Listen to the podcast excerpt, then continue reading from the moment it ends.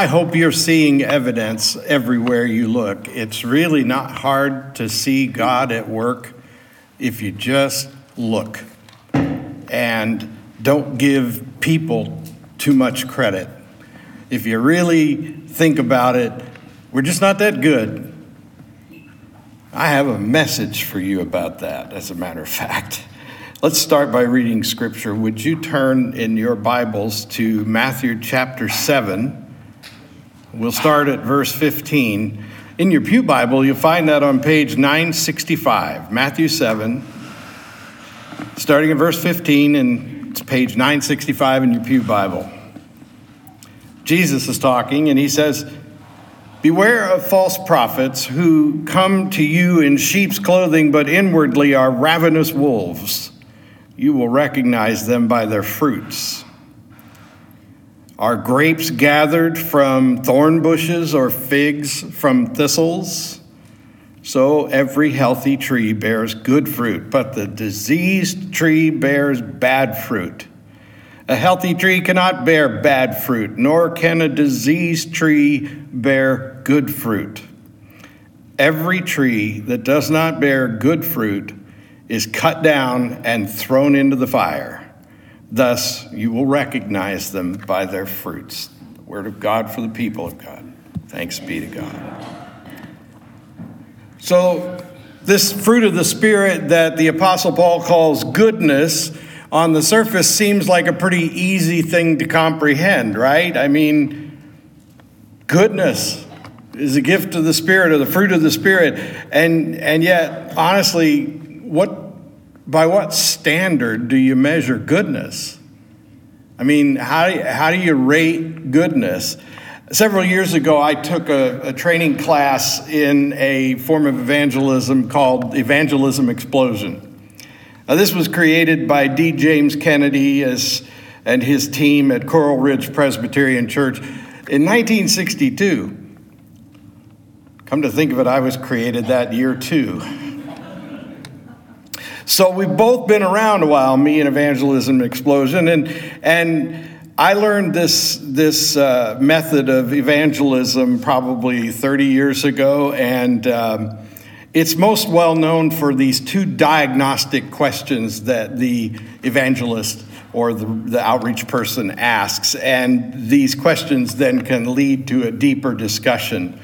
The first question is, is have you come to a place in your spiritual life where you can say you know for certain that if you died today, you'd go to heaven? That's the first question.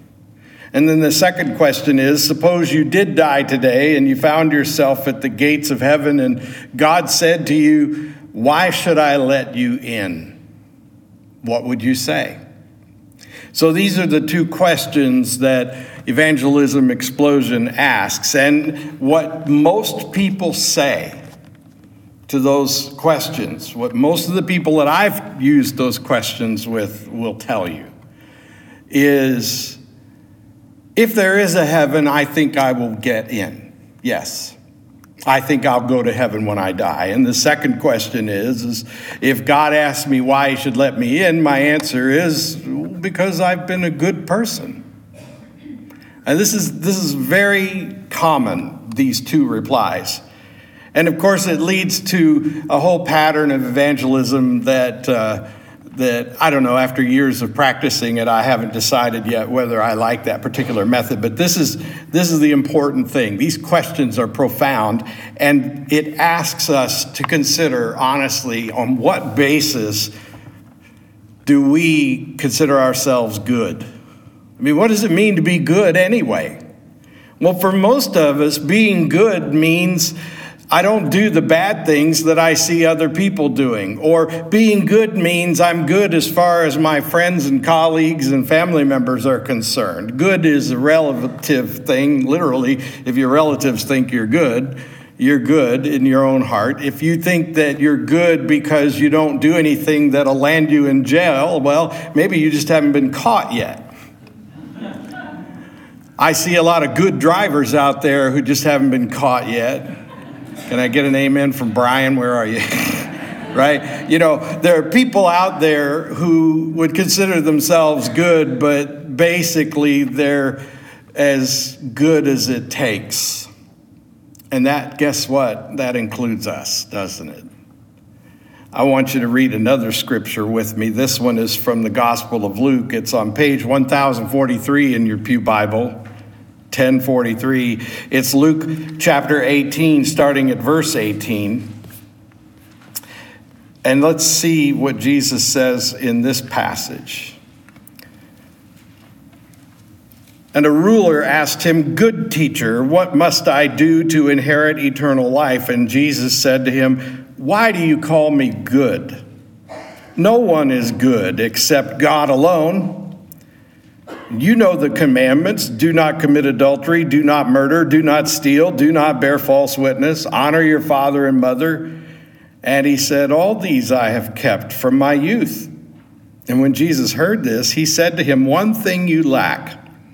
St- sell all that you have and distribute it to the poor. And you will have treasure in heaven, and come follow me. But when he heard these things, he, came, he became very sad, and he was extremely rich. And Jesus, seeing that he had become sad, said, How difficult it is for those who have wealth to enter the kingdom of God. And it is easier for a camel to go through the eye of a needle than for a rich person to enter the kingdom of God. And those who heard it said, Then who can be saved?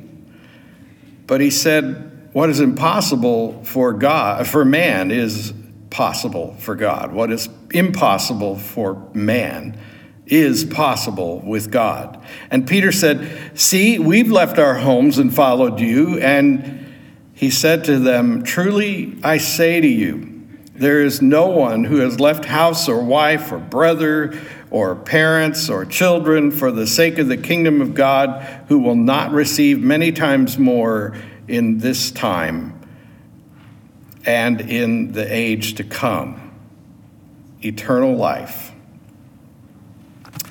So, this story, I think, is Jesus' clearest statement about two really important things. The first thing he's saying, just for the record, is you are wrong to call me good because I am God. I mean, he, he doesn't, you know, that's not his point in this particular passage, but it's implied very clearly that, that you, you weren't wrong to call me good. You just need to understand no one is good except God.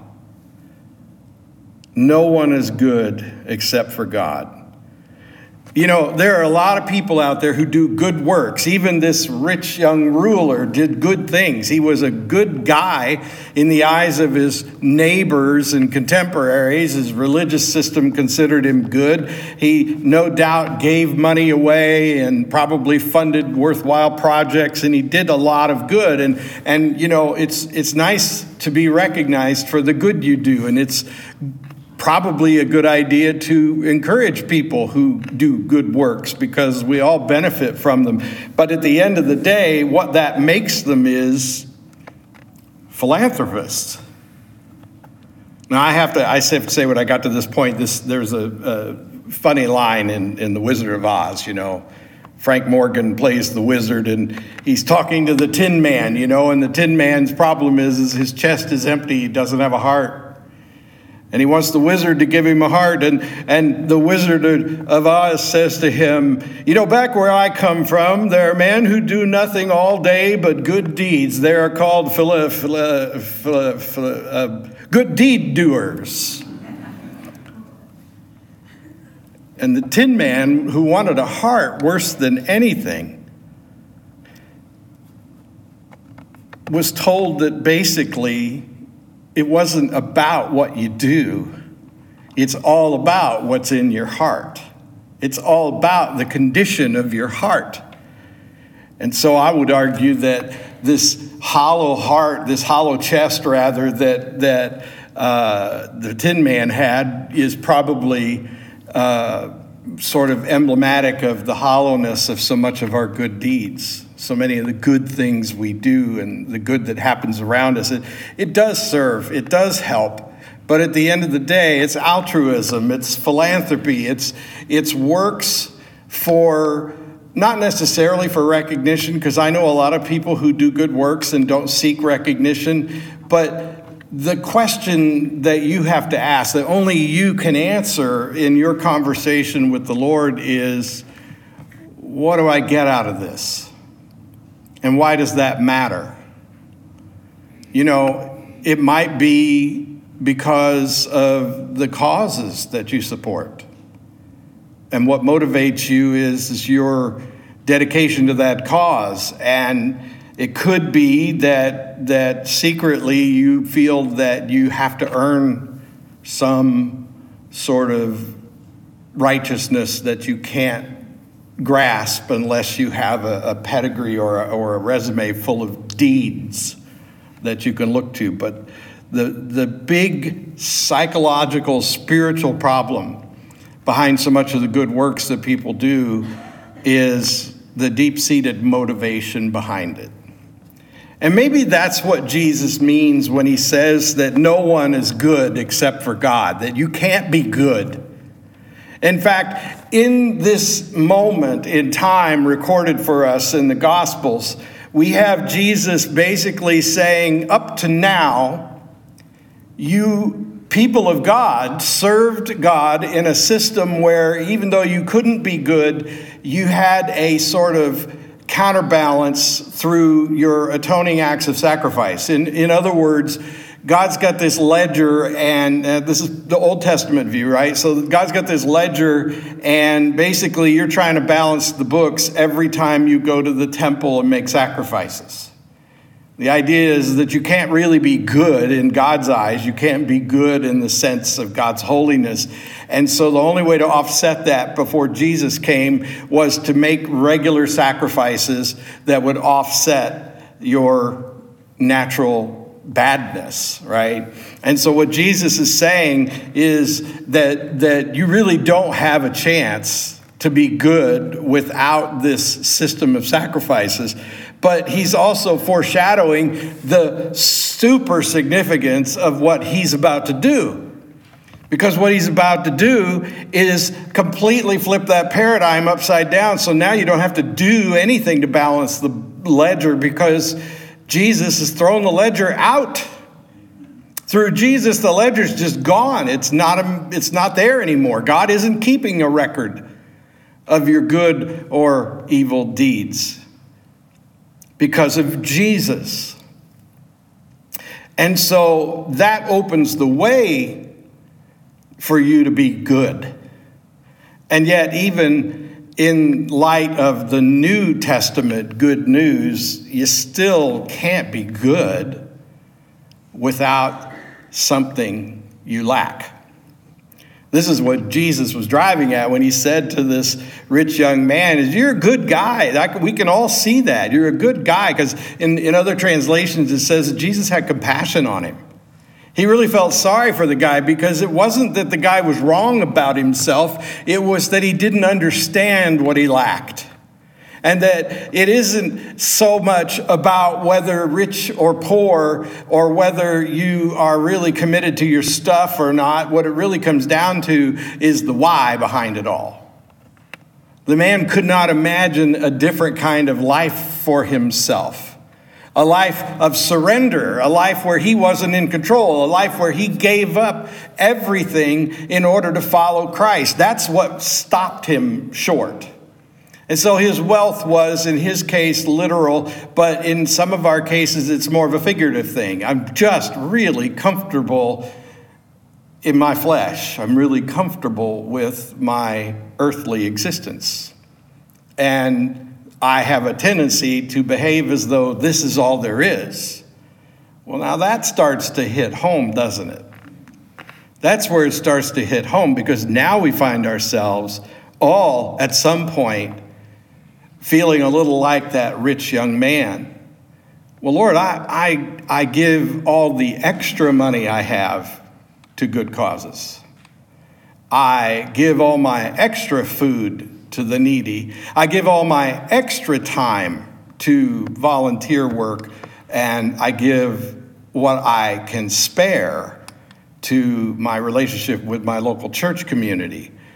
And not trying to get in anybody's business here. Oh, I guess I guess that's what a sermon is, right? But but but anyway, it's it's it's just like, well, okay, if you put it that way, it starts to hurt a little.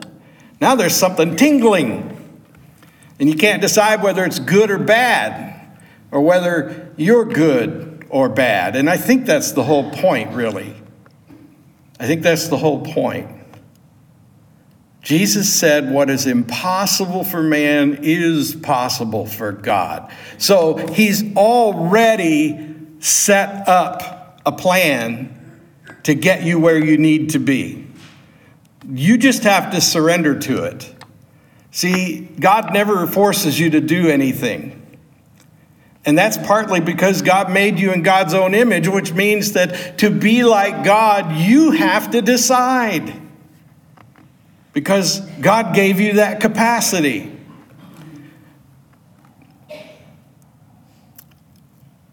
Now, the Apostle Paul really, really loaded his spiritual gun for us with this one because if you haven't realized it throughout this series of, of messages on the fruit of the Spirit, every one of them with a little bit of deeper in investigation is just super potent, right? Every one of these, these uh, aspects of the fruit of the Spirit has just hit you to the core if you're paying attention, and this one is no different. You know, the word that Paul used to, uh, to describe goodness is in the Greek, which is the language he would have written it.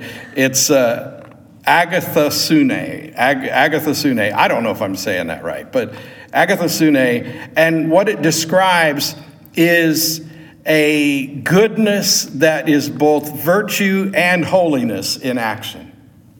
Or to put it another way, it literally translates as uprightness of heart and life. Now, for years, I've referred to this little podcast where I post these audio recordings and things as holiness of heart and mind. Well, that's where I get it. It's, it's something that John Wesley talks about a lot. And perhaps it's because he was a far more brilliant scholar than most of the people I know. And, and he looked at this and said, you know, if goodness is nothing else, it's a holiness of heart and mind. And the heart represents that part of you that is made in the image of God, and the mind, in a sense, represents that part of you that strives to be entirely human and temporal. And so there's this tension between the two. And the idea of this, this uh, goodness, as Paul describes it, is that it's a merger of the two. And if you think about what we talked about last week, it kind of makes sense because we are in instantaneously transformed in our heart by new birth in Christ. And yet at the same time, it's housed in this faulty shell, shell that we call the flesh.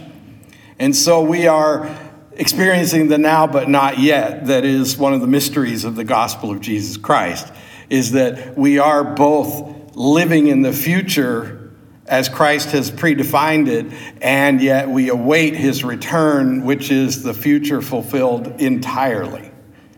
And so the both the, the combination of holiness of heart and mind is like that. We're constantly having to renew our minds. Another phrase Paul uses to describe this process. Even though our heart is transformed instantly when we surrender to Christ and are born again. And so we're trying to bring the two together and we want the holiness to rule. And what is the source of holiness? It's the Holy Spirit.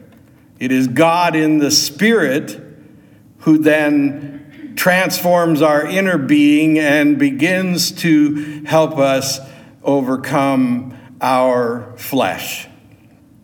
Which brings us back to fruit of the Spirit.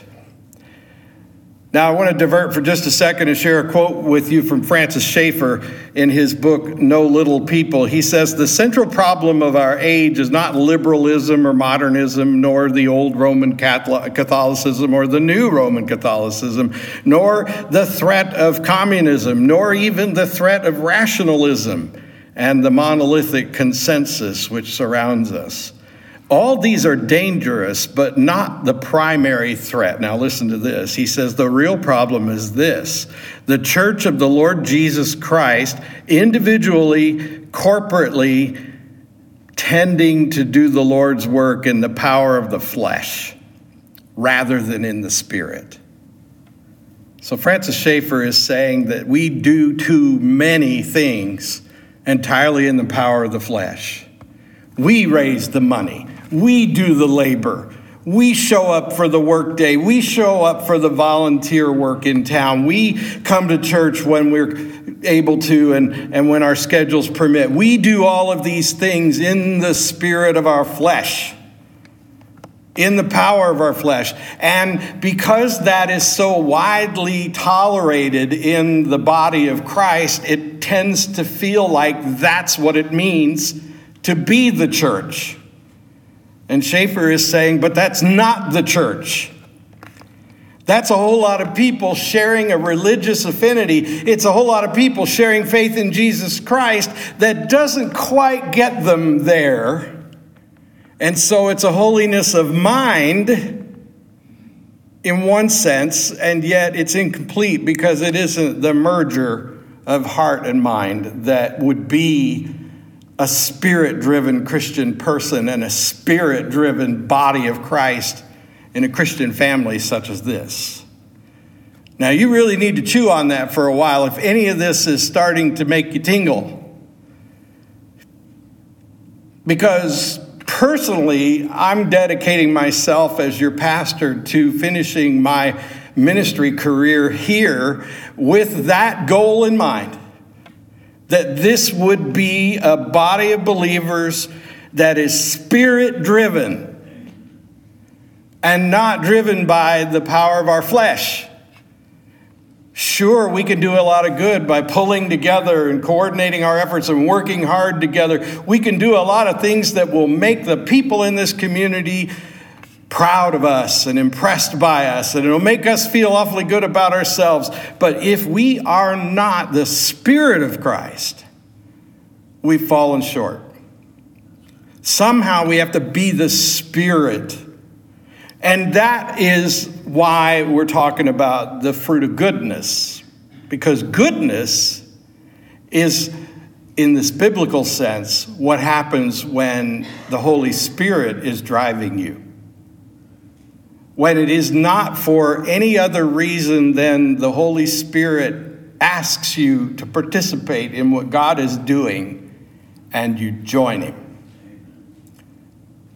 You are doing good works when it was simply your responsible obedience to God because He said, I'm over here doing this and I'd like you to join me. And you said, Yes, Lord. And now you're like the apostles that He praised because when he said, Come follow me, they dropped everything and followed. And now he invites you to do the same. And when you do that, you've just done what was once impossible. You've become good. Because the Holy Spirit is the very heart and essence of God that can now dwell in you. And that drives me to the last point, and that is that our worship planning team had collaborated to preside over some of the things we've done since the first of the year, but one of the most profoundly team oriented things we've done since we started working together was to decide that we would do a series of themes and messages around the fruit of the Spirit. And it was because we were anticipating the occasion of Pentecost, which is a Sunday that never gets the kind of recognition that it ought to get in the life of the church. We're good at Christmas, we're good at Easter, but we're not very good at Pentecost. And yet, look at what happens on Pentecost. Because Christ was born and became like us, because Christ died like us and then rose again and then created a way for us to be holy in the sight of God through Him, because of all of that, God is now able to release the Holy Spirit into us. And now we get to be like God. Now, all of a sudden, what God said through Jesus was impossible is possible, and that's what Pentecost is. So, in anticipation of Pentecost, our team said, Great, let's talk about what that looks like. And Paul was right there ready to share it with us. And that's what we've been doing this last few weeks.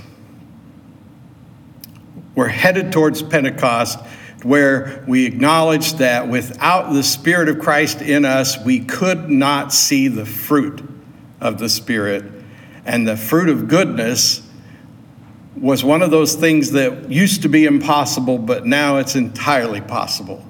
And what it requires of you and what it requires of us as an entire family of believers is that we simply watch for God to act and then accept his invitation to join him. And then our goodness is simply a reflection of his goodness. When we get that right, when 51% of us get that right, this church is going to be amazing and terrifying all at once. And I can't wait. Now, finally, because I promised you mental health moments during this Mental Health Awareness Month, let me just say that one of the hardest things about people who suffer with mental, uh, for the people who suffer with mental health issues, is when someone stands up here and says, You can be good, and their injury to their spirit and their mind is making it impossible for them to imagine being good. The fact is, many people suffer because of trauma, and the traumas have a way of turning into mental illness, and mental illness has a way of lying to us about things. And so, over long stretches of time, we believe the voice of the enemy. And it's hard to hear the truth. Some of you right now are hearing God's word, and it's really messing with you because you're able to hear it. Others, it's just bouncing off right now, and it's probably because of some sort of dis ease in your thinking. What is impossible for man is possible for God. And the thing we need to understand is that many times God's answer to your problem and to your prayer for healing comes in the form of divine intervention through the people of Christ obeying God's Spirit and joining God's Spirit. In other words, counselors, practitioners, surgeons, and a million other people out there have been gifted with this treasure trove of knowledge of all creation that God opened up, if only for your sake. So here's the miracle. I have seen it myself many times in physical and mental healing in people's lives, including my own. And I can tell you that what, regardless of whether the expert, the psychiatrist, or the surgeon, or the doctor, regardless of what they think about God, they would not be able to help me who calls upon God for healing, if not for the fact that God revealed to them a body of knowledge that could have only come from the Creator. In other words, God opens his treasure trove of knowledge of all things that God has created to the very invisible atomic level. And he does it for the sake of his kids. And even if that surgeon or that psychiatrist or that practitioner, that general practitioner or that, that counselor or whatever person that is there to help you through your difficulties, even if they don't believe in God, God cares so much about you that He uses them anyway. And it was for your sake that he gave them what they have. And so many times I've prayed for surgeons, whether or not they were believers, because I wanted them to hear me say, you know what? God's going to make you better than you think you are today.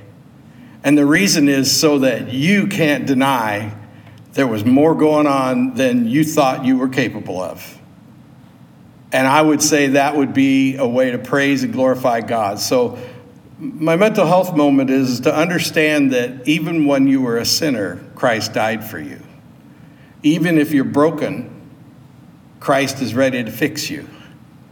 And don't be worried if He invites you to take advantage of things that He has facilitated, even through non believers.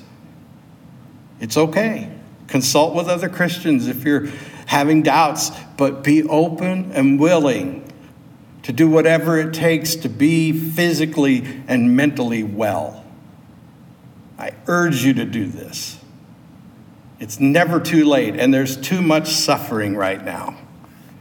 And honestly, there are too many people taking their lives because they feel desperate and hopeless. And we can help. Let us pray. Almighty God, thank you for your word. Now, burn it upon our hearts, we pray, for your name's sake. Amen.